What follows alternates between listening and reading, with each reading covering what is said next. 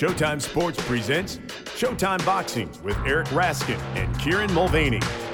Hello and welcome to another edition of Showtime Boxing with Raskin and Mulvaney. With my co-host Eric Raskin, I am Kieran Mulvaney. And Eric, amazingly, it's about two years now since COVID first began to be reported in the United States. And one day, when it's all behind us, we'll look back, I'm sure, at all the important stages of the pandemic's progress. And by that, I mean the important pop culture stages yes. we went through. Um, there was Tiger King, there was The Last Dance, there was Squid Game, and now there's Wordle. And and I gotta be honest, the first I heard about Wordle was when people suddenly started posting their results on social media, and I just see all these little squares, and I'm like, what the hell is this? And then I also thought, God, this is annoying. I'll, I'll never be one of those people. And then I started playing and I got a couple of words at the third go and I thought, huh, okay, I might just share this. And, um, Eric, I'm one of those people. yeah, yeah. Guilty of uh, the same over here, except I don't post my results often, only on the rare and random occasions when I get it on the second guess. Um, that, nice. In that in that case, I scream it from the social media rooftops. But uh, but yeah, same thing. At first, I was like, what the hell is Wordle? Uh, then my wife texted me and my daughter a link a couple of weeks ago, and instantly I was hooked. I, I find it uh, to be a great way to get my brain moving first thing in the morning, you know, while the coffee is brewing. Um, it's also, it turns out, it's a good good way to see uh, what weirdos have Androids instead of iPhones, since uh, your tweets have the wrong colors for boxes, Kieran. No, there's nothing to do with Android. It's because I am colorblind and it has a colorblind option. Oh, I so whenever I see it not in like the greens and grays yeah. that I'm used to, I assumed it was Android people. Oh, no, oh all right, I no, just they learned have something. a little thing, a high contrast option for people like me. Oh, okay, all right. Good, to, good to know that that's what I'm looking at. Um, I, I, I will take a moment here to brag that I am at 17 days played and 17 wins, and I haven't even had to go beyond the fifth guess yet. Uh, and and for those who haven't tried Wordle yet, who find the tweets annoying, and uh, those of you even who say you're muting the word Wordle. Uh, well, my God, if you find the tweets annoying, that's nothing compared to your two favorite podcasters going on and on about it right now. Exactly. I have gone to the sixth guess once uh, a couple of days ago. That was a bit close, uh, but yeah, I'm I I think I'm like eleven days in a row and with a, with eleven wins. Nice. But uh, I think the thing that I like about it I guess, is the fact that it then makes you wait for the next one, yes. which is just so counter to everything else in the world now that you actually have to wait for an opportunity to do something. Uh, I, I, think that's uh, I think that's actually oddly refreshing. I agree completely. My wife found an app where you can play a version of Wordle nonstop, and I don't want I, I, don't want to mess with it. I, I, like the idea of I do this for a couple minutes a day, and that's it. Um, and I actually just this morning I I hesitate to tell this story, but it's kind of too good not to tell. Um, so I'm in two different text threads. One with the other three members of uh, of my family who live under my roof. We all uh, text our Wordle results to each other in the morning, and then I have one thread with my mom and my youngest brother where we do the same thing. We share our results, and got a text from my mom this morning that began with the words that you never want to hear from your mother. I did party sperm. And then it continued on. And what she was saying was, my first guess was party, my next guess was sperm, and then I got to it on whatever guess it was. My brother and I both immediately reacted. Please never use the words I did party sperm to your sons again. oh, that's awesome. Fantastic. Yes. ah, there you go. But you know what? Different pop culture phenomena come and go, but the Showtime Boxing Podcast that's always with you. Mm-hmm. And um, on this week's podcast, we have a long and really entertaining interview uh, with broadcasting legend Rich Marotta, and we think you're going to really enjoy that one. Um, we also have a few news items to look at, including a terrific fight that's apparently close to being agreed. But first, to Atlantic City, New Jersey, where on Saturday night on Showtime Championship Boxing, Mark Magsayo upset our BFF Gary Russell Jr. to win a featherweight belt, Eric.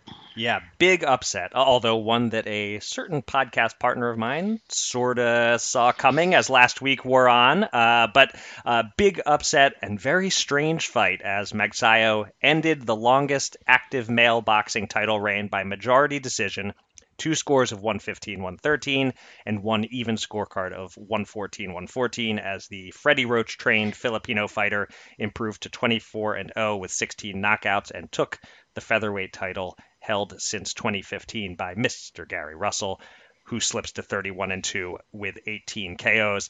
Those who listen to our Money Punch podcast on Friday know all about Russell mentioning an injury during fight week, which helped you, Kieran, identify Magsayo by decision at plus 800 as a great value bet, whereas I assumed the injury couldn't be too significant and must shamefully admit I still didn't see much chance of Magsayo winning. But the injury was real and had a strange effect on the fight. It was an injury to Russell's right shoulder, which he clearly aggravated in the fourth round, and he became a one handed fighter from there and in many ways did a lot better in the fight yeah. after that, considering Magsayo seemed in control in the early rounds. There's a lot to discuss here, from the scoring to the striking size disparity to where these boxers go from here. But I'll start by asking you, Kieran, given that Russell was so obviously hampered by his injury, is there much at all that we can take away from this fight? I mean, nothing definitive, I think, hmm. and, and, clear. Um, look, when you have a guy who, it's one thing for a fighter to to use an injury as an excuse um, or, or set himself up in advance to say, you know, as we wondered might be the case, mention he has an injury, maybe put it aside as, as a rationale if he does lose. But when you have a guy whose offense normally is based off of him throwing about 38 southpaw jabs around, and then over the last nine rounds of the fight, he throws three jabs uh, and none at all over the last seven rounds of the fight. Yeah. He's hampered by that injury. There's absolutely no question. And and his entire game plan, his way of fighting is completely hampered and thrown off. Um, even so, like you said, he was able to keep the fight close on the scorecards by by throwing a, a diet of left hands. Um, it, it, was it was peculiar, really. Um, it wasn't just though. I think about the injury. One of the things that I also, you know, after we recorded that that Money Punch podcast, Gary Russell then went and missed weight the first time, right? Um, which sort of added to that sense of, gosh, is this one of those occasions where everything's coming? Like this is going to be the night to face Gary Russell Jr. And you kind of wonder whether the entirety of everything, you know, the long layoff, his father's health issues, which were mm-hmm. clearly a factor in camp, um, and then this injury, you know, all compounded to make him just less than we would normally I- expect him to be. Um, it was interesting. He was struggling a little, and, and you sort of alluded to this. He was struggling a little in those opening three rounds before he aggravated the shoulder injury. And was that just a case of him trying to get his rhythm back after two years out, or did he already have this lack of confidence in his shoulder, or was it a testament to, you know, Magsayo's size? Um, and his speed and his controlled aggression. And yet, it is a bit odd that he did seem to really get into the groove when he knew he only had that left hand at his disposal. And I don't know whether it was, okay, I can now stop worrying about whether I can throw a jab because I know I can't. So this is what I'm going to do. Did that confuse Magsayo? I mean, there were times where he actually seemed to be enjoying steering Magsayo onto that straight left over yeah. and over. And then to his credit, Magsayo, I thought, after seemingly being sucked toward defeat, sort of got it back together again in the final third third of the fight. It was a peculiar fight. I, I thought Magsayo would be more aggressive from the off, but he was quite controlled, which in many ways was a good thing, but almost ended up being a bad thing, if you know what I mean. He sort of was just about able to thread the needle between being so open that he, he gave Russell lots of uh, opportunities to counter and being so controlled that he wasn't taking advantage of fighting a guy with one arm. Um, you have to imagine that a healthy two-handed Russell has his way with him based on what we saw on Saturday night. And if there were a rematch, I, I, I'd pick Russell to win. But when you're closing in on 34 years old, when you haven't been especially active for years, and then out for two years, an injury like this feels like it might be more than an isolated incident. You start to wonder, well, is this the beginning of the end? Is this the first injury among many? Is the body starting to break down ever so subtly? Is he paying the price for not being in that rhythm right. of fighting every six or, or, or four months? Um, the one positive to take from this, I think, if you're a fan of Gary Russell Jr., is that he's going to want to, the opportunity to prove that this was a fluke and to get his belt back. As a consequence, this might finally be the year we get to see him fight more than once. I suppose so. I hadn't thought of it that way. Um, I, I, I disagree about the way that who I would favor and, and the way that I view hmm. a rematch just because of the evidence of those first three rounds or so looked right. so definitively like Magsayo was in charge. Um, I don't know. I, I've never seen anything like this. The way that once Russell became a one-handed fighter, he almost immediately started faring much better.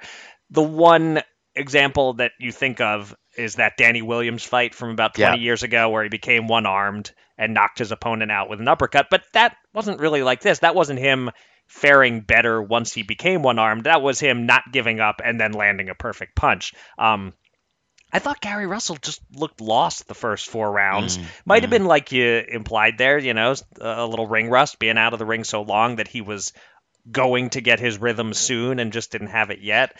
I thought Magsayo looked tremendous at the outset. He was going to the body, he was aggressive, but not too aggressive. He was sometimes making Russell lead, which Russell prefers not to do. He was executing really impressively while Russell was still struggling to, to figure out what to do. And then the shoulder went, and you talked about the jab numbers uh, and the way they just fell off a cliff. But Russell was shockingly effective, just avoiding most of Magsayo's punches and walking him into straight left hands, or not even walking him into them, sometimes just leading with straight lefts yeah. and then getting out of the way before Magsayo could really do much in return. I feel like Russell's injury might have been the worst thing that could have happened to Magsayo you know, he's only going to get partial credit for the win. Whereas if the whole fight had looked like the first three right. rounds, I would be here on this podcast today hailing this exceptional performance from Magsayo and, and talking about how much I underrated him. Now, I don't know. I'm not sure I did underrate him. He, he spent the last eight rounds against a one arm fighter doing almost all the wrong things strategically, and, and I thought losing the majority of those last eight rounds. Um, I mean, we should talk about the scoring. I ended up with a 114 114 card, but a lot of the rounds were tricky to score. I felt at the end like if I had to name a winner, Magsayo felt more like the winner. I thought those two 115 113 scorecards, that's that's pretty good.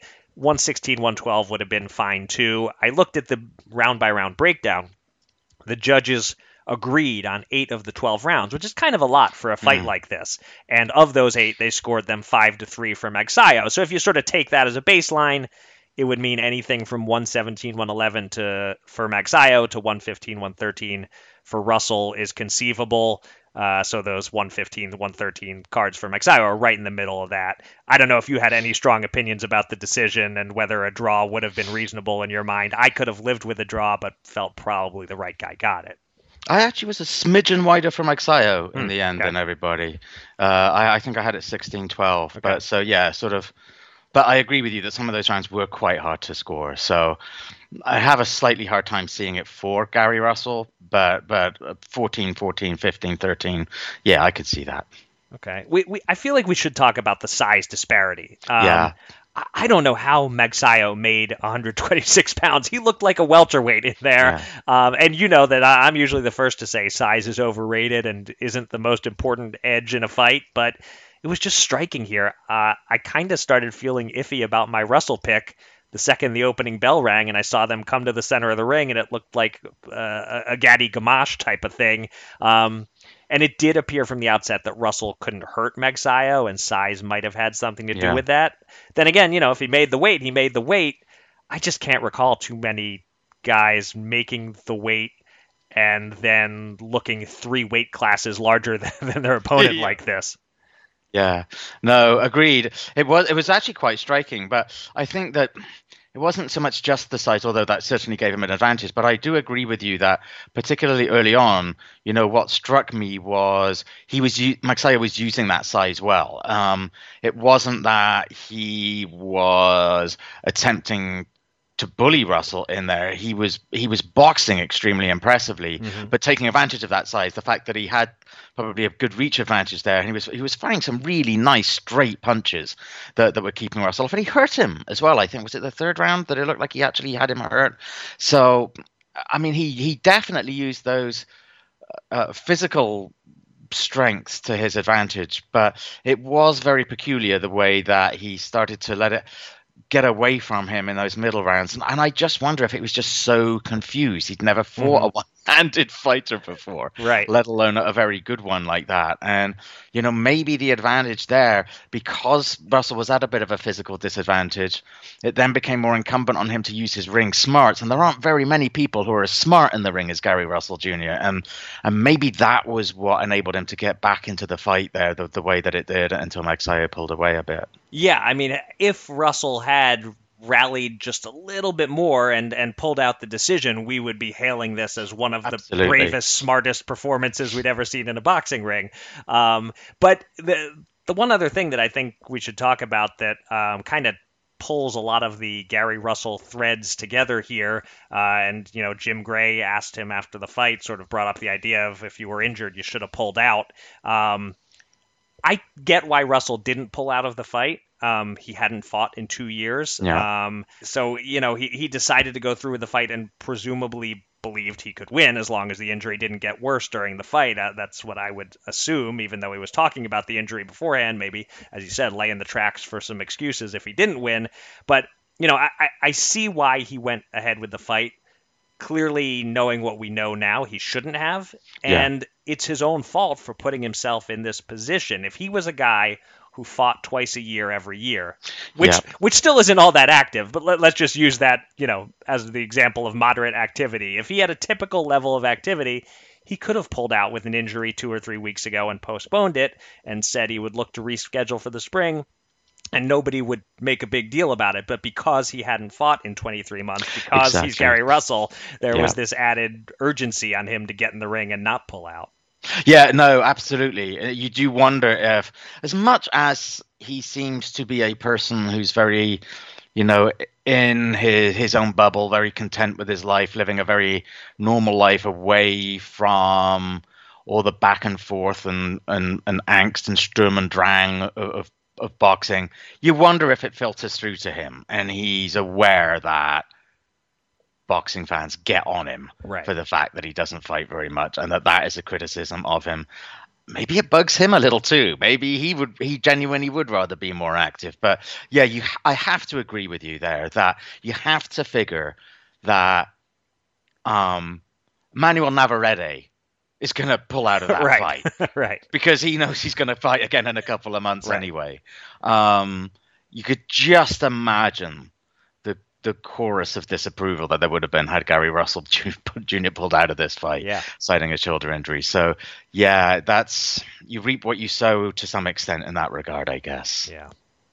All right. Uh, the co-main saw a rematch at 140 pounds, actually slightly above 140 pounds, between Subriel Matias and Petros Ananyan. Uh, when they first met, in February 2020. Ananyan recovered from an early deficit, getting battered a, little bit in the early rounds to knock Matias down while into the ropes and sort of down and win a decision. Um, there was perhaps a brief period when it appeared as if Ananyan might be turning it around again on Saturday night after a bright start from Matias, but in the end, Matias kept going. And although Ananyan had his moments, especially in the first half of the fight, Matias steadily beat him down, uh, dropping him for the the first knockdown of his career in the ninth. Um, but by and by that stage, Ananyan was starting to look the worse for wear. And in between rounds, the doctor took a couple of good looks at him, did not like what she saw, uh, called for the ref to stop it, and really, without any particular complaint by, from either the fighter or the corner, um, Eric we both picked Subriel Matias to win by stoppage, but your 10th round prediction proved laughably inaccurate as the fight was stopped fully five seconds before the start of that round. Uh, what made the difference between this fight and the first meeting? Was it as simple as Matias just not fading over the second half of the fight the way that, that he did the first time around? I guess uh, I'm not sure it was as simple as that, but that was the bottom line. Was was through five or six rounds, this was potentially following the pattern of their first fight. and then it didn't at all. Um, Yeah. I, I had Matias sweeping the first four rounds, but then the fifth and sixth were struggles. Uh, Ananyan had moments. Both rounds I thought were close enough to score either way. He seemed to be gaining momentum. And then Matias lost a point for a low blow in the seventh. And even though it turned out the actual scorecards were not getting close, it at least felt to me like they might be getting close. But then Matias totally took over from that point forward. I think the truth is that he's grown as a fighter over the last 2 Mhm. years, gotten more experience, learned from defeat, beaten some good opponents in impressive fashion on Showtime, and, and gained confidence. Um, we had said that the first Ananyan fight was a little fluky, and I stand by that. But also, Matias has smoothed some rough edges, and that has made that loss look flukier in retrospect. Um, the seventh round was an early round of the year candidate, um, but it was Matias landing most of the big shots, and by the eighth, I was actually already starting to get concerned about the punishment Ananyan was Mhm. taking, even though the punches weren't necessarily rocking or, or wobbling him. Um, and then it was body shots in the ninth that hurt him and set up the finish, and his body language in the corner Yeah. Was awful. I, I thought there was no debate that the fight needed to be stopped there. Although maybe they could have waited for the bell to ring to start the next round. No, no, so no, it goes no. into the Bucks They to KO long as it ten. I, I guess in a, in a sense, maybe it's just as good for me to have that in my pocket all year long. You know, whenever you're a point or two ahead in our picks competition, I can remind you you got lucky in Matias and Onion, and, and your lead doesn't really mean much. Um, anyway, very entertaining fight. Uh, excellent win for Matias, who seems to be close now to a title shot at 140. And also, I'll just note one of the most respectful fights I've ever seen. Both fighters touching fists with the opposite cornermen during the ref's instructions. Very, very nice to see that. Um, okay, let's talk about the opening bout. A 10 round draw at a catch weight of 128 pounds between King Tug Nyambayar and very late sub Sakaria Lukas. Nyambayar started fairly well uh, to the point that there was some confusion before round three about whether Lukas's corner might have been thinking of stopping the fight. I don't know exactly what was going on. Kind of a strange scene. But uh, Lukas started doing better as the fight wore on. Nyambayar wasn't punching enough, a flaw we discussed in our pre fight analysis. And then came a pivotal moment in round eight. Lucas landed a short, straight left hand. Nyambayar's feet came out from under him, and referee Eddie Claudio ruled it a slip. And it made a huge difference. Uh, scores were 96 94 each way and 95 95. So Lukas would have won a split decision if you take away one point from Tug. Uh, Nyambayar is now 12 2 and 1. Lukas is 25 1 and 1. Three questions for you, Kieran. Can we now safely say that there is no longer any doubt where King Tug's ceiling is? Uh, should Lukas feel aggrieved at not getting the decision win because of that call by the referee? And I, I didn't describe the Claudio post fight interview with Jim Gray. I'll let you do that. But on a scale of 1 to 10, just how much of a train wreck was that interview? Oof, yeah, right. So taking them in order. Uh, yeah, I think by now, you know, Nyambayar is who he is, right, and who we suspect he is. There was a Right. point toward the end where uh, Mauro Ranallo on the commentary asked rhetorically, "Can Nyambayar find another gear?" Uh, to which, without even waiting, I immediately jotted the answer on my notes: "No." he uh, he never. There's never another gear. Yeah. Um, he has his one gear. It's a pretty good gear.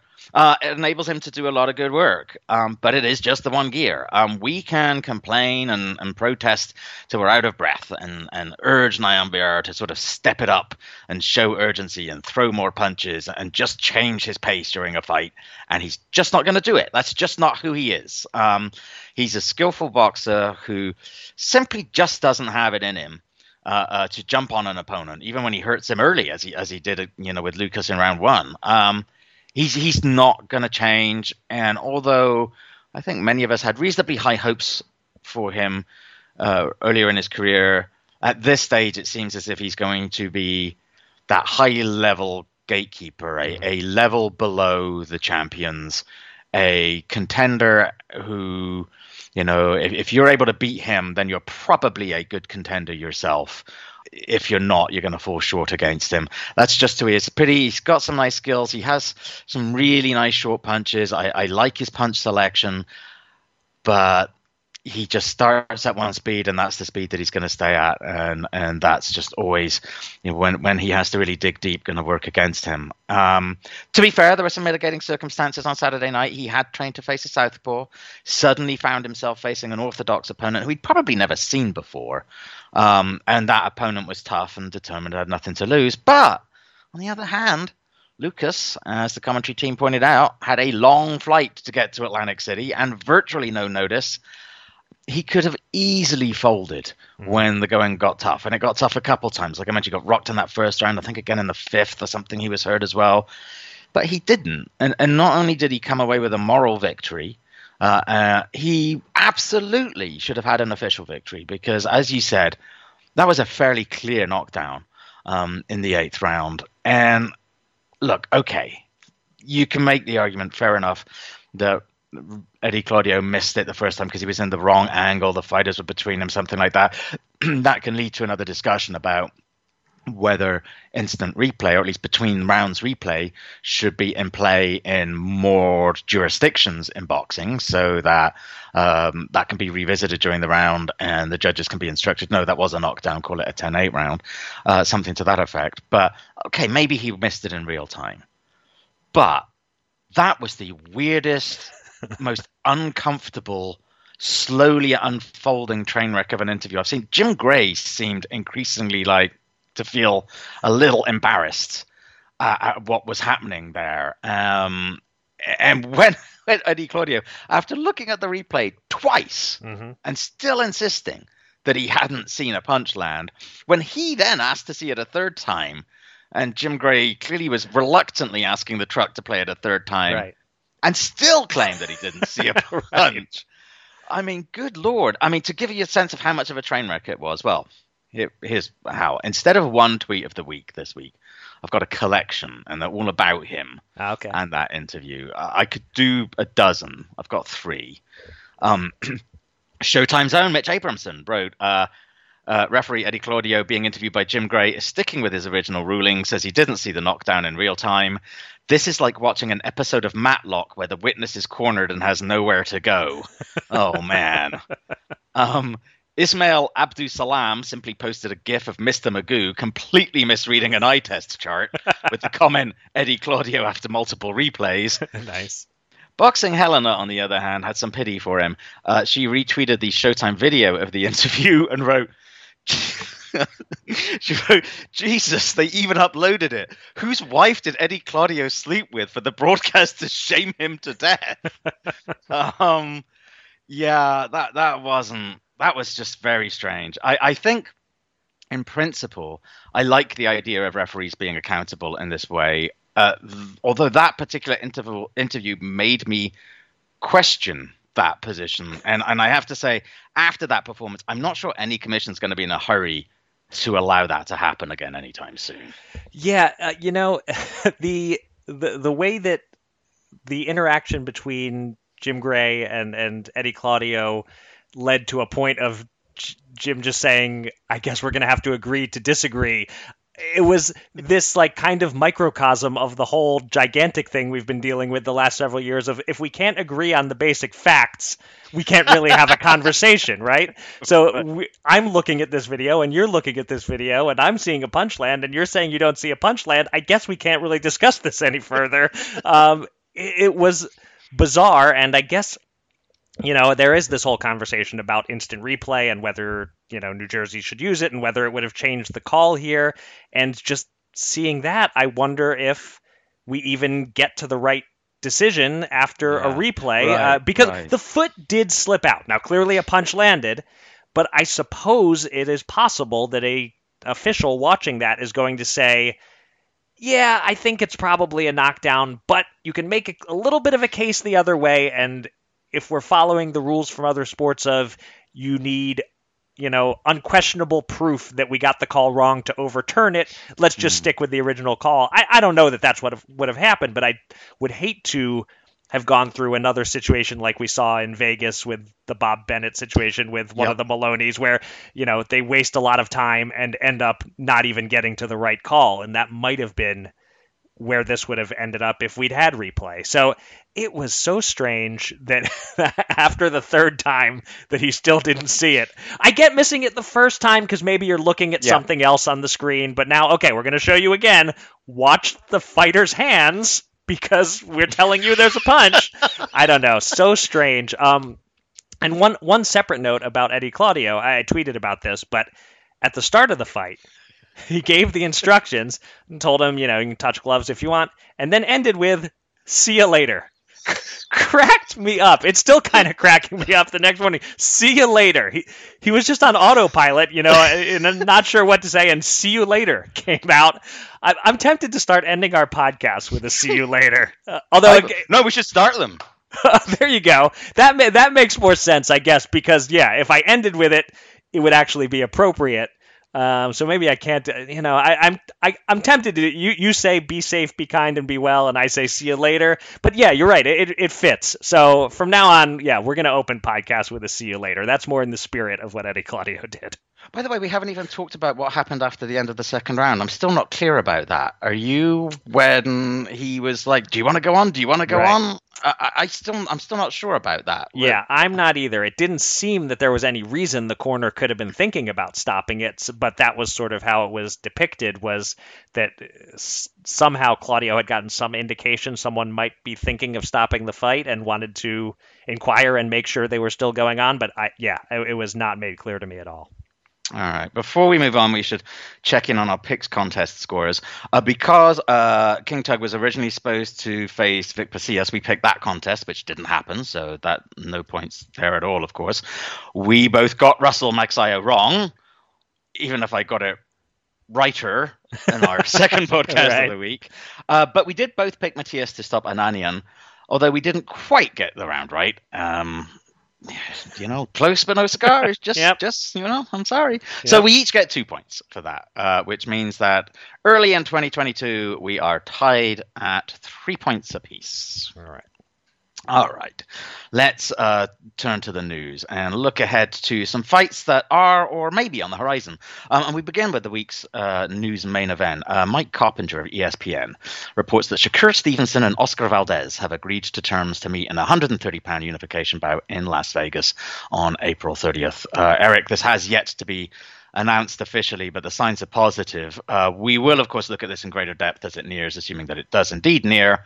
But right now, what is your level of excitement, both for the quality of boxing you'd expect from this matchup and the level of entertainment as well?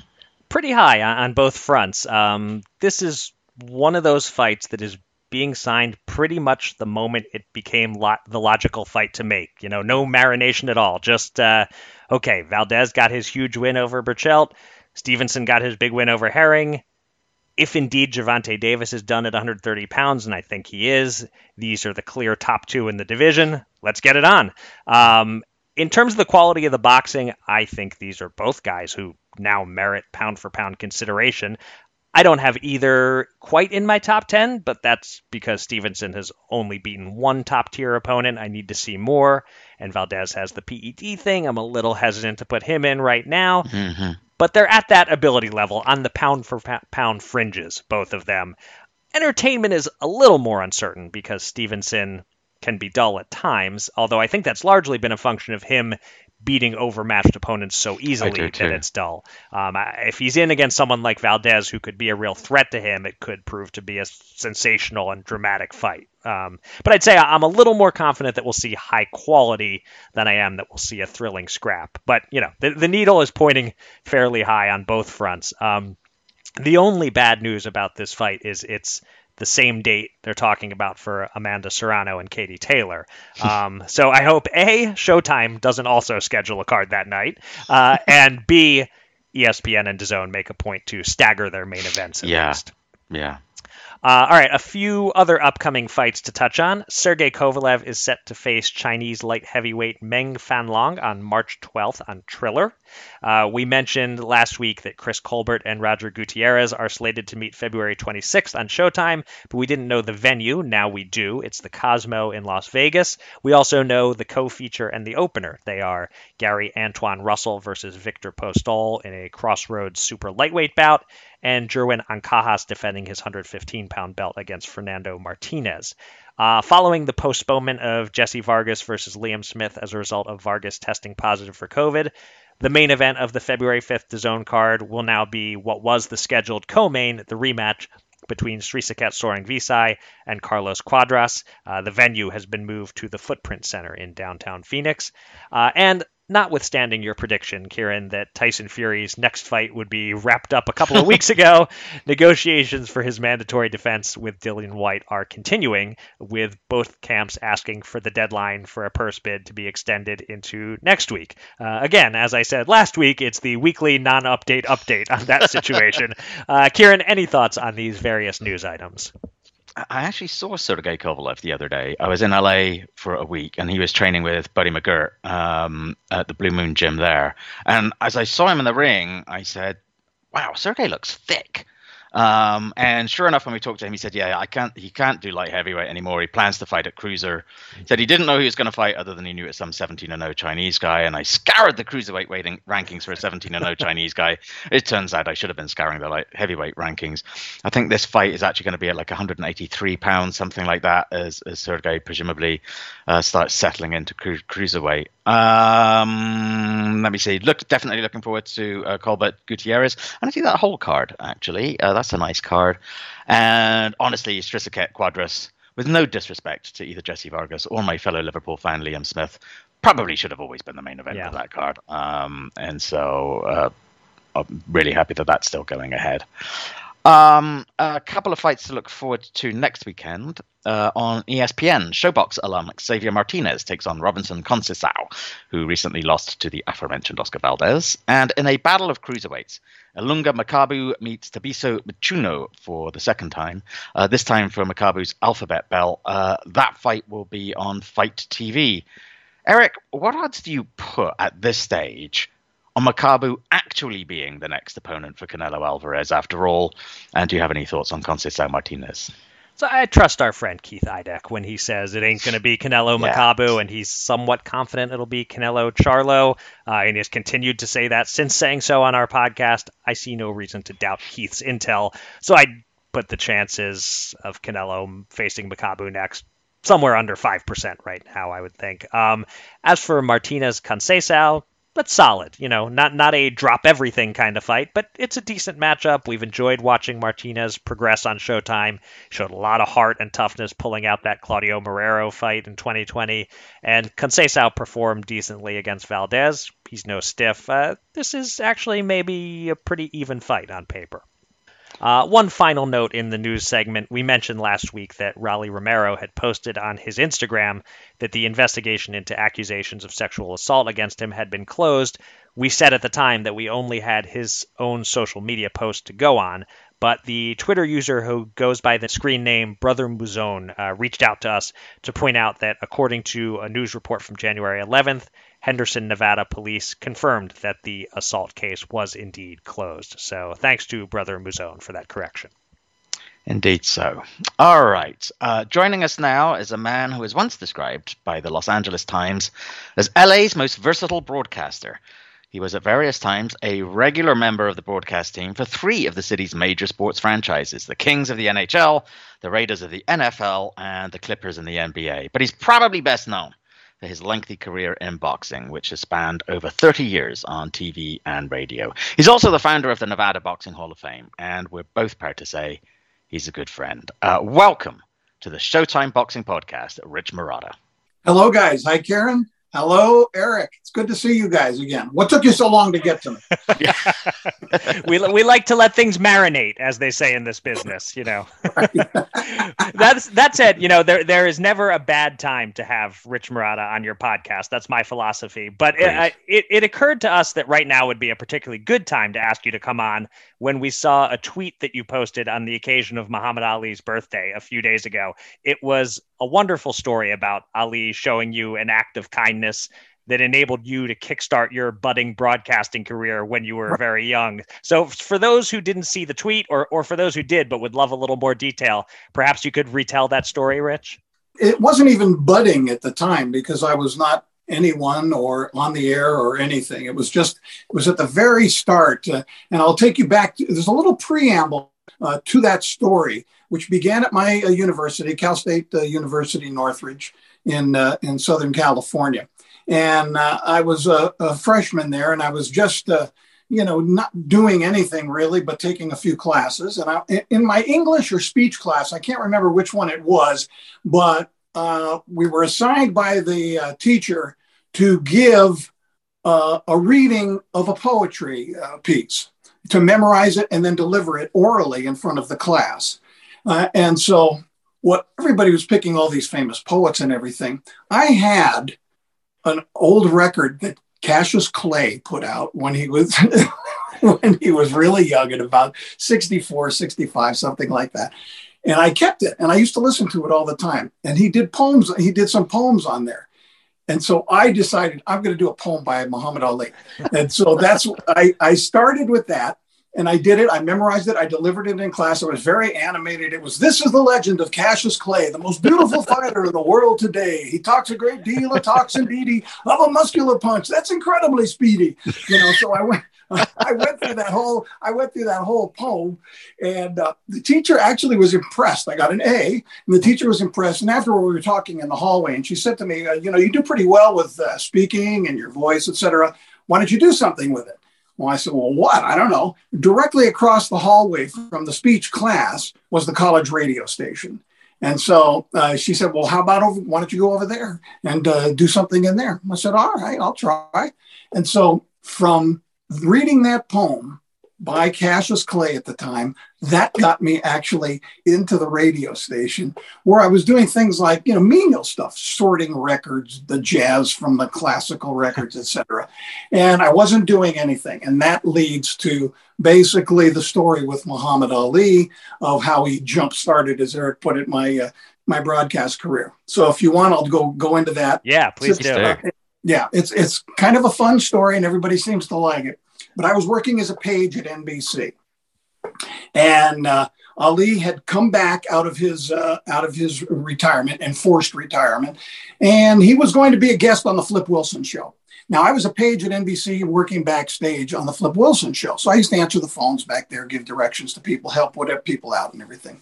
Ali comes in, and what I found out the week before that he was going to be on the Flip Wilson show. So I thought to myself, you know, I'm going to bring my little cassette recorder down here with me and see if maybe I could get a comment from Muhammad Ali to, and maybe they'd use it on the news or something at the at the college radio station and might help me along at the college radio station. So Ali comes in, the, the, show's underway. I'm in the hallway, I'm answering phones, and Ali's wife, Belinda Ali, comes out of the dressing room, walks down the hallway. She comes right to me she goes, Can you, you know, to ask me to where the restrooms are? You know, so I point her out. She comes back and I, I grabbed her when she came back. I said, Mrs. Ali, do you think that I might be able to? I go, I'm my name is Rich Marotta. I go to Cal State Northridge. I'm I don't have a radio show. I'm not on the air, but I'd like to get an interview with Muhammad Ali if I could. Do you think that I might ask him a question and then I would take it to the radio station and see if they could use it? So anyway, she said, Well, I'll ask him. And so she goes back in. 20 minutes later, she comes out of Ali's dressing room and she waves me down to the down to the dressing room. And I said, and she goes, Come on, come on. And so I go in, and there's Ali sitting in a big giant chair. And there's stars everywhere in there. Flip Wilson, uh, Roberta Flack, who was going to be a guest on the show that that night, and they were talking. I even remember Ali asking, saying, "You know, when, on my next big fight, you should sing the Black National Anthem. And I, for some reason, that's stuck in my head all the time. because I oh, well, come on over here, sit down. What do you want? Who do you? Who are you? And I explained to him who I was and everything. And I was a complete nobody. That's the that's the premise of this story. Complete nobody. I'm not on the air. Don't have a show. Uh, I'm nothing. And I'm dressed in a ridiculous page outfit, you know, from NBC. So he says, "Yeah, go ahead. Ask me whatever you want." And so I sit down, and in the midst of this uh, chaos before the uh, before the show, he, he, gives me a 15 minute interview, a full interview on on tape, which I still have, by the way. Wow! And eh, he he gives me that whole 15 minute interview, and I thank him. And anyway, the next day I go back to school and to bring it into the radio station. They're all excited about it. And they go, this is fantastic. They go, can you do other things like that? I go, well, yeah, I guess. I mean, I, will try. And they said, well, we can give you a sports show. And why don't you start it?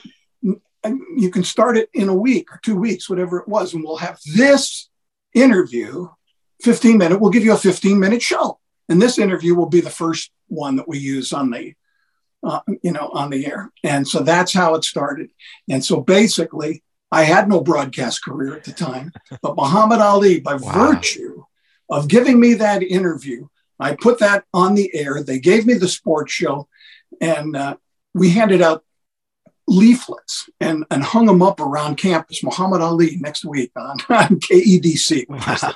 And, and uh, that was my first interview that I ever did. It was the first show I ever had. First time I was ever in radio started at the top yeah. with Muhammad Ali, the most famous man in the world. Wow. Clearly, I've gone straight downhill. I w- I wouldn't say straight. It's been a slow, gradual right. uh, erosion, yes, but quite a decline. But what what I'm what I'm most curious when you're telling that story is, were you nervous at all? Because like I remember the first interview I did when I was like 22 years old working for the ring. First time I uh-huh. called a, a, a, boxer, Jesus Chavez, and I was, I mean, he was no Muhammad Ali, but I was like nervous beyond belief to get on the phone with a real pro boxer at age 22, whatever. You're in there with Muhammad Ali. Any nerves going, or did or did you keep Absolutely. it all together? A totally a basket case. Okay. I mean, I, I, was just I was sweating. You remember broadcast news? Who's yeah. a flop sweat coming out?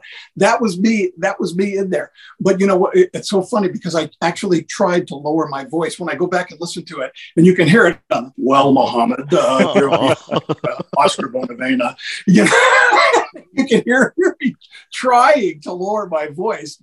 You know, because I was basically a teenager at the time. So I mean, it, but. Uh, uh, yes, I was very nervous, very scared, but uh, it worked out. Couldn't believe it. I had to suck it up. I mean, I had to be, I had to have a little bit of courage to walk into that room and, and right. sit down with uh, Muhammad Ali. The courage of youth, right? That's right. Usually foolhardiness, but at least, uh, but at least it was it worked this time. Um, you know, and then literally did go from strength to strength. And what we'd love to do is just touch on uh, a, a, few sort of moments and, and periods during your career. And, and I think one that I'd really love to talk to you about is the time at Forum Boxing. Uh, with you were there f- at a time where it was a magnificent era, and you were in charge of the television broadcast there. You broadcast them during the 90s. You not only called some of the early fights of guys who have gone on to become Hall of Famers, but you ended up getting to know them pretty well as a consequence. Right. It was a really impressive roll call of fighters that you were working with back then, wasn't it? Yeah, I think the first famous one there was uh, uh, Chiquita Gonzalez. And uh, Chiquita was a fantastic little champion at 108 pounds. I mean, he was just an, a delightful guy, a mm. wonderful little guy, uh, incredible power in both in both fists. Got to do some of his fights. In fact, it's so funny because guy, I swear to you, about an hour before uh, we took the air here, about an hour before, I see a guy on Twitter saying, I, I like to put out some of my favorite fights. Here's one from a long time ago Chiquita Gonzalez against uh, Sorjaturong, right? Which w- was actually the fight of the year and one that uh, Gonzalez actually Chiquita lost, and that was him losing his his title, a fight that he dominated for seven rounds and then got mm. uh, stopped in the eighth. But uh, anyway, you know that was the that was the beginning. And uh, prior to my doing those fights, I used to do little guest uh, things on the on the fight telecast um, because it was Tom Kelly and Ruben Castillo before me. But then uh, Ruben dropped out, and I took over in about 91, uh, 92, somewhere in that area. And for that decade, basically the decade of the 90s, I was Tom Kelly's partner, and it was it was a wonderful time. It was, and because those fighters would come through, and and they were almost unfailingly great people. Uh, you know, Barrera, uh, Juan Manuel Marquez, his brother Rafael Marquez, Martin Castillo. Uh, the, I mean, it, it, was just uh, Mark Too Sharp Johnson. It was an, it was uh, an incredible list of fighters who were produced basically by um, by forum boxing. Forum boxing brought, for example, Barrera and Marquez here to the United States to begin their careers. I was really impressed the very first time that I saw Juan Manuel Marquez fight.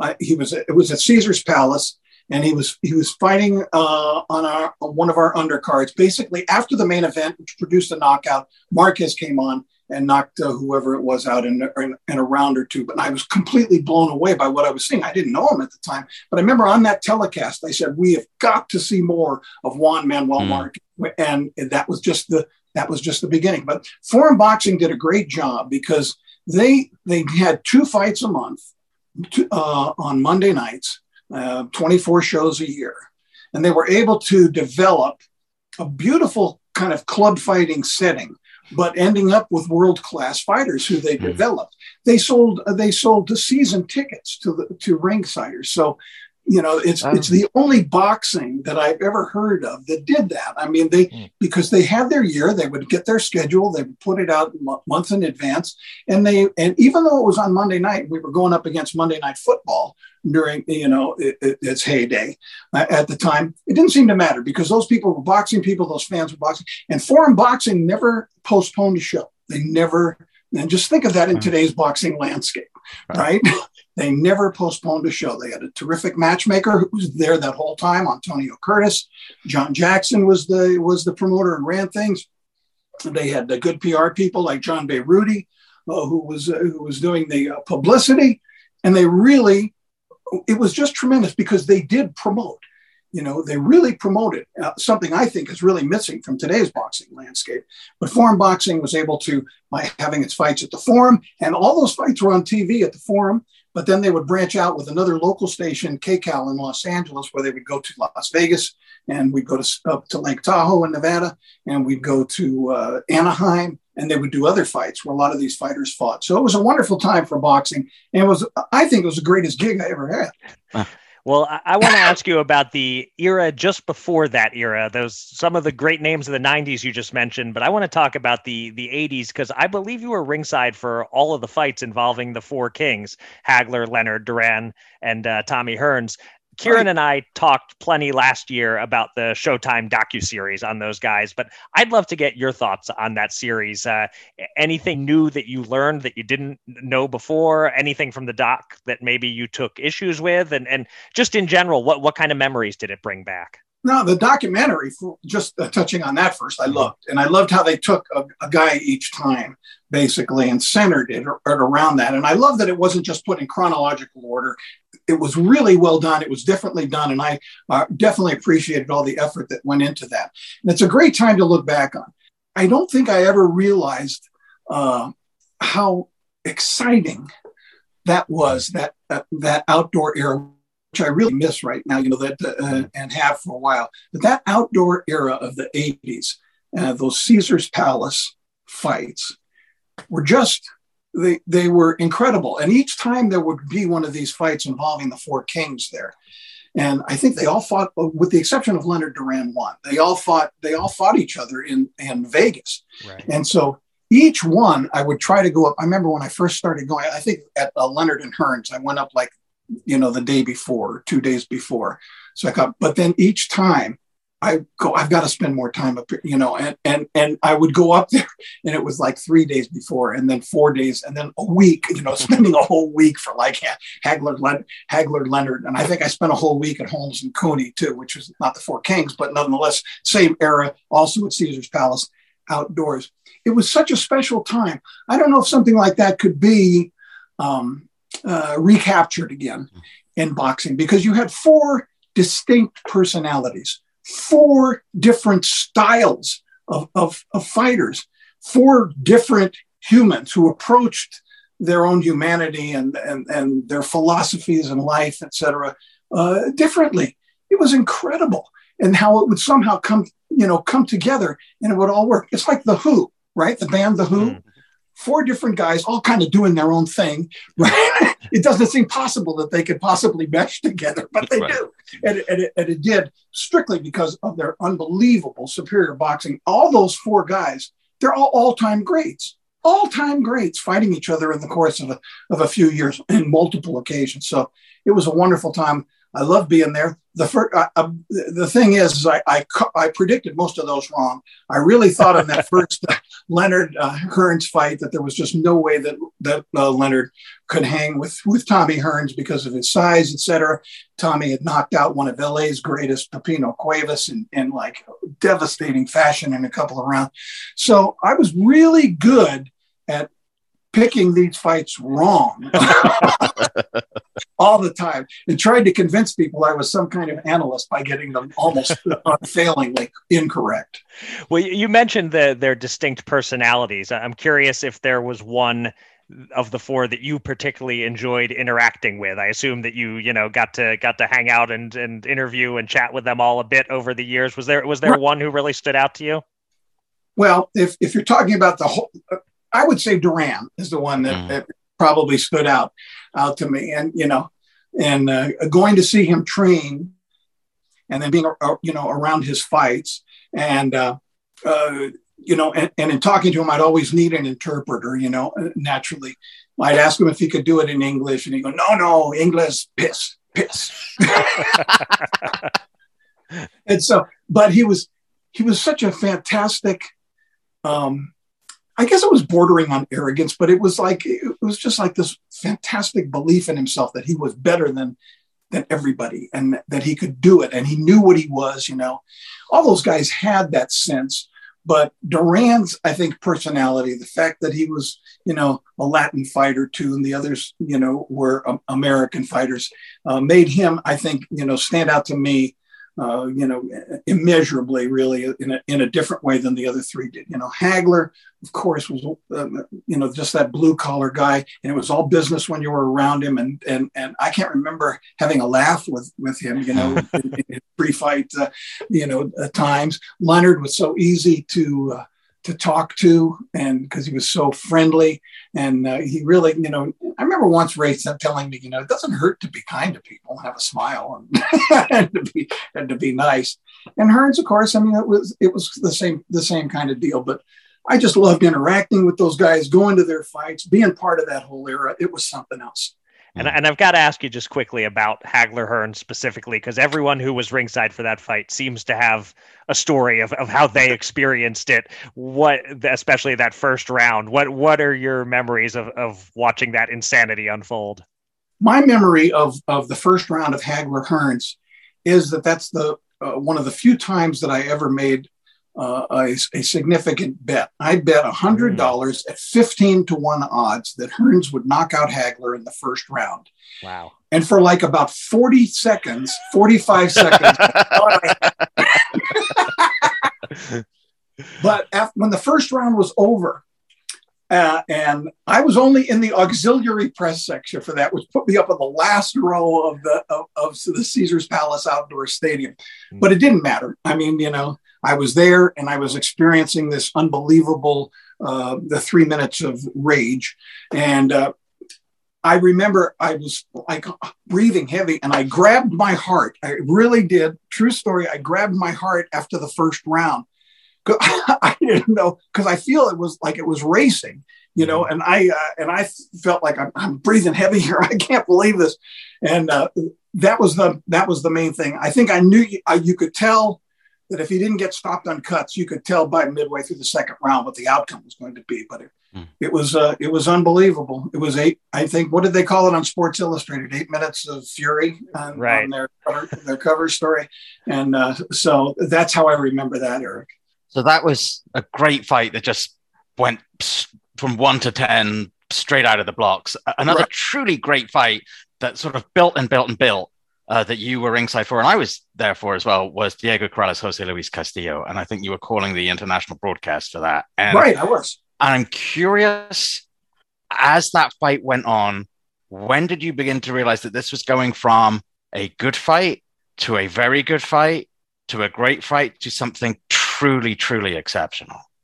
You know, the way you just phrased it there is exactly what happened during the course. It was never a slow fight or a poor right. fight, or it, it, started off at a very good pace. Those first three rounds were really hot. They were fighting inside. There was a lot of really meaty blows that were being thrown. But at the fourth round, it started to get really intense. I remember after in the sixth or seventh round, I I, I said that uh, this fight is actually beginning to get hard to watch, mm. and it was uh, it was that same kind of uh, it was a better fight then, but it was the same kind of like uh, uh brutality that you remember when uh, I think it was Merqui Sosa and Prince Charles Williams had a fight and it stopped because both fighters yeah. were taking too much damage, and I thought that it might be that same kind of outcome that that night, but uh, from, but from the seventh round on, I thought it was like already the fight of the decade. You know, it was just every round was so intense and they took turns hurting each other, but they couldn't knock each other down. And then, of course, the finish and the last the last round is what put it over the top. And in my opinion, um, I think it's shared by some people. I think it's that Corrales Castillo one is the greatest fight of all time. And I know it's the greatest fight I've ever seen. I've seen a lot of fight films of a lot of great of a lot of great fights, and I would put it up there for the total rounds of action. Uh, to me, it's it's uh, it's an incomparable night of, of boxing. It was a great thrill to be ringside, uh, you know, you know, for that one because that was uh, brutality, the likes, but it was beautiful at the same time. Yeah. Beautiful savagery, you know, uh, in terms in in a boxing term that I've terms that I've ever seen. Yeah, uh, of course, you knew Diego. I knew Diego a, a little as well. Um, looking back on it and looking at what happened to, to him subsequently, do you get a little bit of melancholy sometimes also when you think about that fight and look back on it? Well, sure, but it, not so much the fight, but just him. Yeah, you know, I'm hard, still heartbroken about about that. Diego and I developed, as he did with many people in the you know in the media, you know, really terrific relationship, and he was he was a great guy to have on on uh, my radio show, which was in its heyday at that time. I was on from 1999 to uh, 2010 or 2011, doing a, a box, the boxing radio show, Rich Marotta's Neutral Corner at the time. Diego would come on all the time, and the funny thing about Diego was he didn't want to just come on because I would have a fighter in, or even Karen, you remember you were on the mm-hmm. show. You come in for a segment, you do you do uh, 10, 12 minutes, and, the, and and that was it. Diego always wanted to be on the whole two hours. wow. He wanted he wanted to talk to the fans. He wanted to interview the other fighters, and wow. he wanted to give his opinions. He just loved to talk. You know, he really loved to talk, and so when he would come on, it would be for the whole time. And he actually even came on after that Castillo fight. He came on the following week. The fight was Saturday. The following Saturday, he came on once again with us, um, and we we did our show live from Mandalay Bay the following week as well. And he came on, and he was still beat up. And mm. his wife and Michelle, and he came down to the studio, and he came on, and he did he did the whole show with us again. And he even even fans were calling up and accusing him of you know cheating in the fight by spitting out his mouthpiece and I, you know, I'm going, do you want me to cut him off? And no, no, let him talk, let him talk. It's fine. And and that's how, you know, but that's how Diego was. He loved interacting. He loved talking. That mm-hmm. that was it. I, I wish he could have a podcast today. Yeah. You know, because he he had so much fun with his fans and with media and uh, you know, and the relationships that he developed. Uh, miss miss him very badly. We pranked him one time. We had Joe Goossen come on a week before one of his fights. We were up there in Vegas, and uh, and uh, uh Chico was on our show, and Joe Goossen disguised his voice, dipped it into a falsetto, and said, oh, you know, you used to beat me up when I was in junior high school. I hate you. And he's going, Who are you? You know, you remember me, all right? And he, and he did this. And we, for about 10 minutes, he had Diego, he had Diego going and finally broke down laughing. And, uh, and, and that was one of the memorable instances with uh, Chico Corrales. Wow. So another fight that uh, I want to ask you about, not quite as good as Corrales Castillo, but still a, a pretty darn good fight and a, a huge historical event. Um, and you mentioned it uh, earlier in the in the conversation, Larry Holmes against Jerry Cooney. Um, race was a huge part of the promotion. Some might even say racism. Um, I'm curious what it was like to be at that fight and and, and around during the build up to the fight? Do, do the the racial elements stick with you, Rich, or, or, or is it more the actual fight that you remember? Well, both are memorable, but I think you know the racial elements uh, that that existed for that fight really kind of set it apart. Um, it was really tense, uh, and for days leading up to the fight, it was really tense just around the promotion to be around what was going on, and you know, at, at Caesar's Palace. And of course, I think you know part of this uh, feeling was encouraged by uh, by Don King, I think, the, the promoter, because it, was selling tickets and the fight was becoming an absolute monster. And I don't know if you if uh, you remember this, but they actually built in the back of Caesar's Palace, not the normal um, uh, stadium where we where we watched uh, Leonard fight Hearns and where uh, Duran fought Hagler, etc.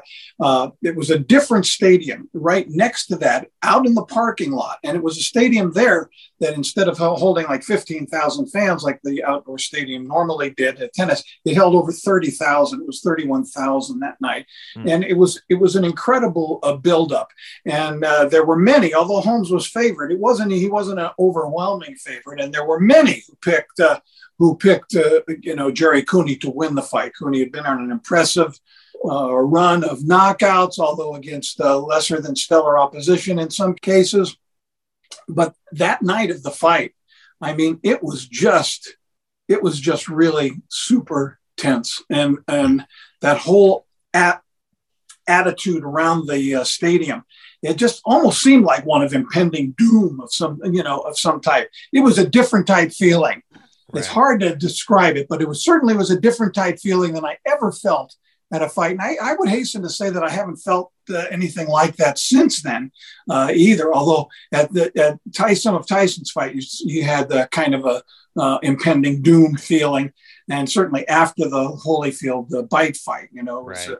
utter chaos. But that that that feeling on that whole white hope thing and the whole thing of introducing Cooney first and, and, and not giving uh, Holmes the respect that he should have gotten in that case of being the champion. And, uh, and, you know, I mean, you know, who came down the aisle with Larry Holmes? Jesse Jackson.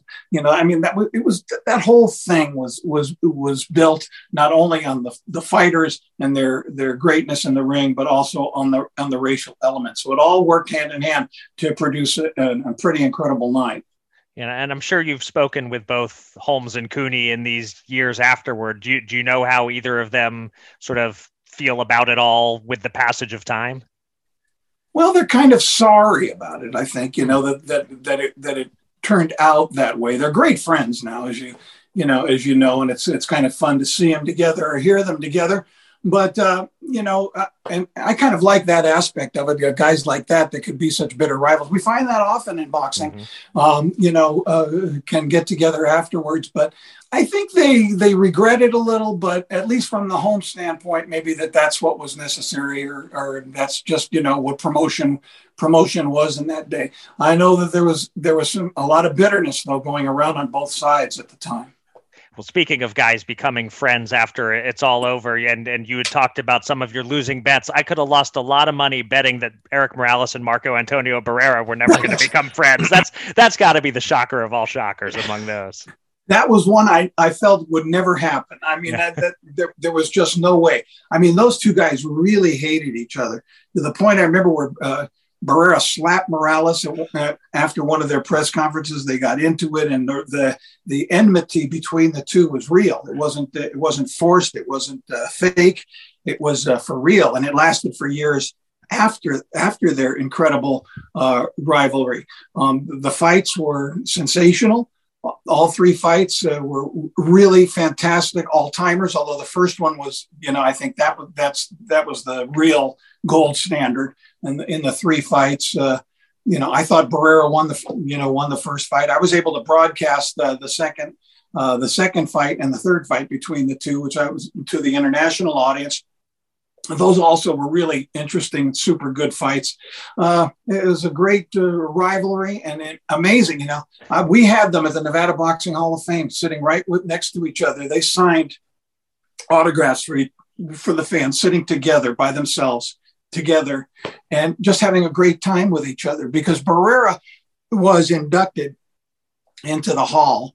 And then a couple of years later, Morales was inducted into the Nevada Boxing Hall of Fame. And Barrera gave the presentation speech for Erik Morales and presented him with his awards, you know, at the at the induction dinner. So it was quite touching uh, yeah. that way. We've done a lot of that rival rivalry thing. You know, Mike Tyson inducted uh, Evander Holyfield at our uh, at our uh, Nevada Boxing Hall of Fame. Ray Leonard inducted both Tommy Hearns and Roberto Duran. So you know those those are the kind the rivals united. I think is is really something in boxing. It, ha, it has never worked out with uh, Vinny Pazienza and, and uh, Greg Haugen, but and Pazienza says it'll never happen, but but most of them have. Um, so we've done a lot of wandering down memory lane, but I'm curious what you feel about some of the main fighters in the sport today. Guys like, you know, Canelo Alvarez and Tyson Fury, they're probably the two biggest stars in the sport internationally now. And and whether there are any other fighters who you've been watching who intrigue you. Uh, well, of recent vin- vintage uh, Kambosos uh, mm. definitely intrigues me. I think I see a spark of potential where he could be something uh, very special there. Mm. He's got the he's got the talent. He knows how to connect with fans. He loves to promote.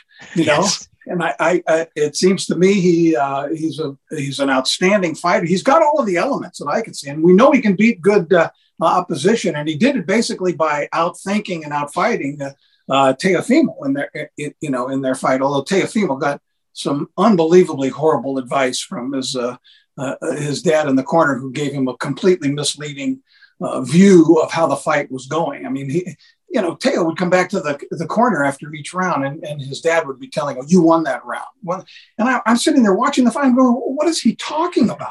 You know, winning, he won that round. Are you crazy? And so afterward, naturally, Teo uh, he felt that he won the fight because his dad's been sitting there telling him after every round, oh, you won that round, you won that round.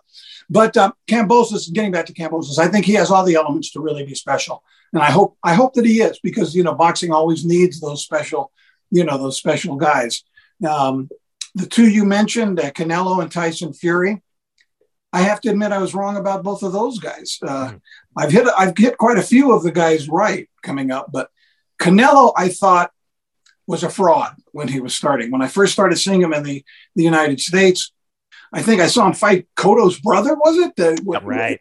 Yeah, and he was I mean he nearly got KO'd in that yep. in that fight. I'm going, this guy, they're making a big deal out of him because he's a redheaded Mexican, you know, and it's, he's got the, the cool nickname Canelo, which means cinnamon, and they're they're promoting a, a guy basically here who uh, who you know he's a novelty act, right? And so I that I kept that viewpoint of Canelo for quite a while. And I remember I really, I really turned around and how I looked at him and felt about him on the night that he fought uh, Sugar Shane Mosley in Vegas. I was ringside for that fight, and uh, although Shane had seen his better days days by then, I was really impressed by what I was seeing from Canelo in that fight. And I remember sitting with a couple of uh, guys at ringside, uh, a couple of talk show hosts, JT the Brick and uh, Tom Looney, um, and I was saying already midway in the fight, I go, I, I think I may have, you know, severely um,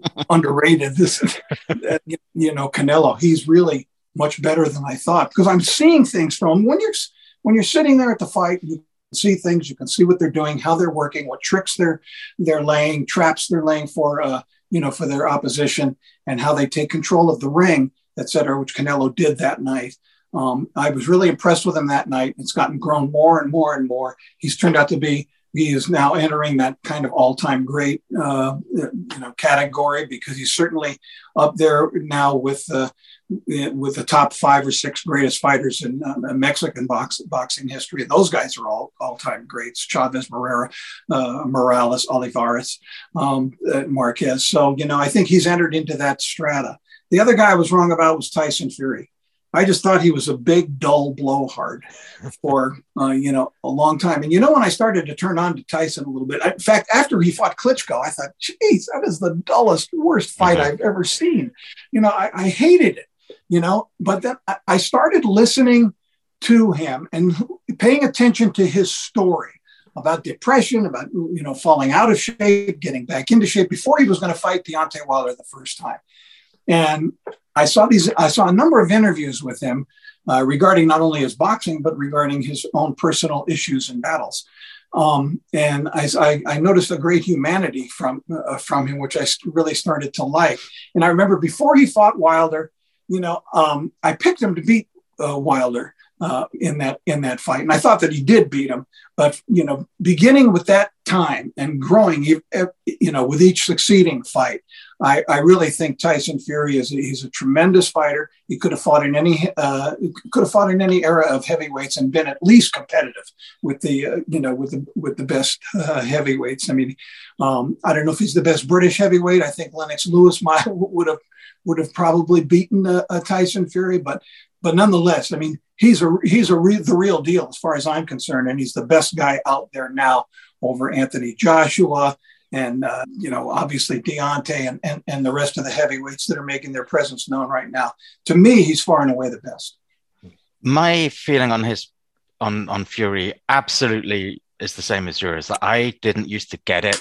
I didn't get his shtick. I didn't think it was funny. I didn't like it, and I think even on on on this podcast or on a previous version of our podcast, I think I even said words to that effect and didn't think much of him. And yes, the same as you over that same time period, as he's talked about mental health, and then as he's shown us what he can do in the ring, I'm absolutely the same same path as you on that one. Yeah, he's he's really a good, solid fighter, and he can box and he can punch. Sometimes his defensive uh, abilities are, are uh, you know really quite remarkable. You get him into a corner and you're throwing punches at him, and he's he's moving his body, that whole upper body movement, swinging his shoulders side to side. It's impressive to watch, and he proved he could be a big, rough dude in there as well. Yeah. You know, yeah. which he was in the last two fights with Deontay. That fight that he got cut, who was it? Otto. Uh, Otto Wallin, Otto yeah. right? Yeah, yeah. I mean, he was a mess. It was a mess. Yeah, and, and he came he came close to losing, but he he showed big heart and character in that fight as well. So, you know, I kind of like all aspects of Tyson Fury right now. I think he's really good for the sport. Yeah. All right, well, let, let's finish up talking a little bit more about uh, your baby, the Nevada Boxing Hall of Fame, which which you mentioned a few minutes ago. Um, before we know it, it'll have been 10 years since you uh, welcomed the first class of inductees. Uh, how is the hall doing now, and, and when is its uh, next slate of inductees getting announced? Well, it's it's it's a really rough time because we were impacted by the pandemic. You know, um, the year before, uh, in the year before the pandemic really struck, we finally got a museum in Las Vegas and we're able to uh, gather a lot of artifacts and wonderful, uh, um, uh, not just souvenirs, but real museum pieces for boxing fans to come and see. And we had we had it open by for about nine months before we we had to shut it down at, right after the after the pandemic hit. You know, they were closing down the malls. Everybody was going into lockdown we, we, we were hoping to hang in there, but, but we couldn't with the museum. So we have been unable basically and uh, been unwilling really to reopen it again until we can be relatively sure that people are going to be you know, safe. I mean, I, we don't want people coming in there because we do a lot of things, and uh, you know, we hold events in within the museum itself that are not necessarily part of our induction or our big fan events. Where you know, fighters and fans are getting together. Erik Morales did a signing in there.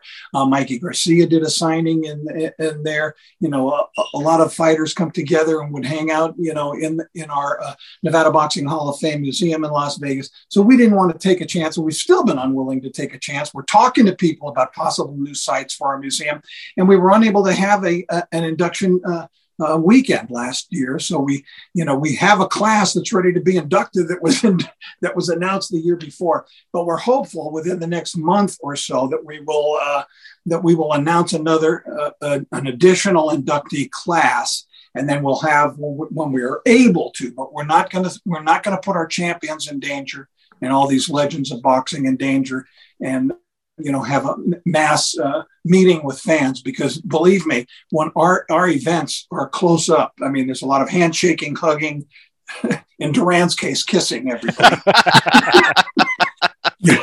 so you know we don't we don't want to take a chance but we're hoping that this is the year that we, we finally break out of that again and we can announce a new induction class we'll do them together and have an induction ceremony and an induction weekend we do a whole induction weekend um, uh, and and have that later this year. All right, so we'll add add that to the as one more good reason on on the a lengthy list of reasons to hope that we are coming out of the last wave last significant wave of this pandemic right. we have our fingers crossed and that's one more one more great reason is so that uh, the nevada hall of fame can uh, get cranking again uh, but believe me, we really want to. We're very, uh, you know, we get impatient sometimes. You know, Michelle Corrales is who lives. Uh, Michelle Corrales Lewis is she. Uh, that's her uh, name now. She remarried after Diego, but uh, you know she runs it on a day-to-day basis now as president of the Nevada Boxing Hall of Fame, and so you know she's uh, she's talking to people and engaged right now as far as getting a new museum and also with hotels, et cetera, as far as getting a new home for our induction or the same home for our induction uh, for the for this upcoming year. But it's hard to plan anything out. And, uh, you know, it, it, it makes it a very difficult situation. But keep your fingers crossed and hopefully we'll be back at it this year. Awesome. Rich, it has been an absolute joy. Thank you so much for coming on with us. Uh, I absolutely loved this. Thank you very much indeed. It's good to be the other way. I've been on your show now. You've, you know, you get to be right. on the other side of things. So that's right. Thank you, Karen. Thanks, uh, Eric. I appreciate it. Great being with you. Thanks for having me on. Appreciate it. Thanks, Our pleasure. Rich. Thank you, buddy. All right, many thanks indeed to Rich. That was a yeah. great conversation. Really, really enjoyed that. And we conclude this week's podcast with this week's top five challenge, and it is prompted by the, that conversation with Rich. A lot of great names mentioned over the course of that interview Barrera, Morales, the Marquez brothers, Chiquita Gonzalez. But the name I want to focus on is Larry Holmes. Uh, hmm. Holmes was undoubtedly one of the greatest heavyweight champions of all time. Plenty of folks would put him in the top five, in fact. Uh, but he came to the fore in the shadow of Muhammad Ali. He was followed by the explosiveness of Mike Tyson. So he's respected rather than adored or even frequently recollected. So, your task, Eric, is to come up with the five defining Larry Holmes fights, the fights that show to those who may not know just why Larry Holmes is one of the greatest heavyweight champions of all time. Okay, this is this is interesting. I like this. So Larry Holmes was the heavyweight champion of the world at the moment at which I became aware of boxing in the in the okay. early 80s you know and uh, so Ali Ali was done and uh, Larry Holmes was fighting on on TV and my dad says yeah that he's that's the heavyweight champ Larry Holmes. So he was the first heavyweight champ I knew. Um, that said I wasn't following his career closely as it was going on. Obviously I know all about it uh, in retrospect. But this will be a sort sort of a mix of what I already know and doing some additional research to make sure I'm not missing anything uh, as I go back and uh, come up with the five defining Larry Holmes fights. I can do all it. Right. Okay, that will do it for another edition of Showtime Boxing with Raskin and Mulvaney. We'll be back next week uh, to look ahead to the Srisaket Cuadras rematch, as well as Keith Thurman against Mario Barrios, Chris Eubank Jr. against Liam Williams. Uh, until then, thanks very much for listening. Be safe, be kind, be well. I'll see you later.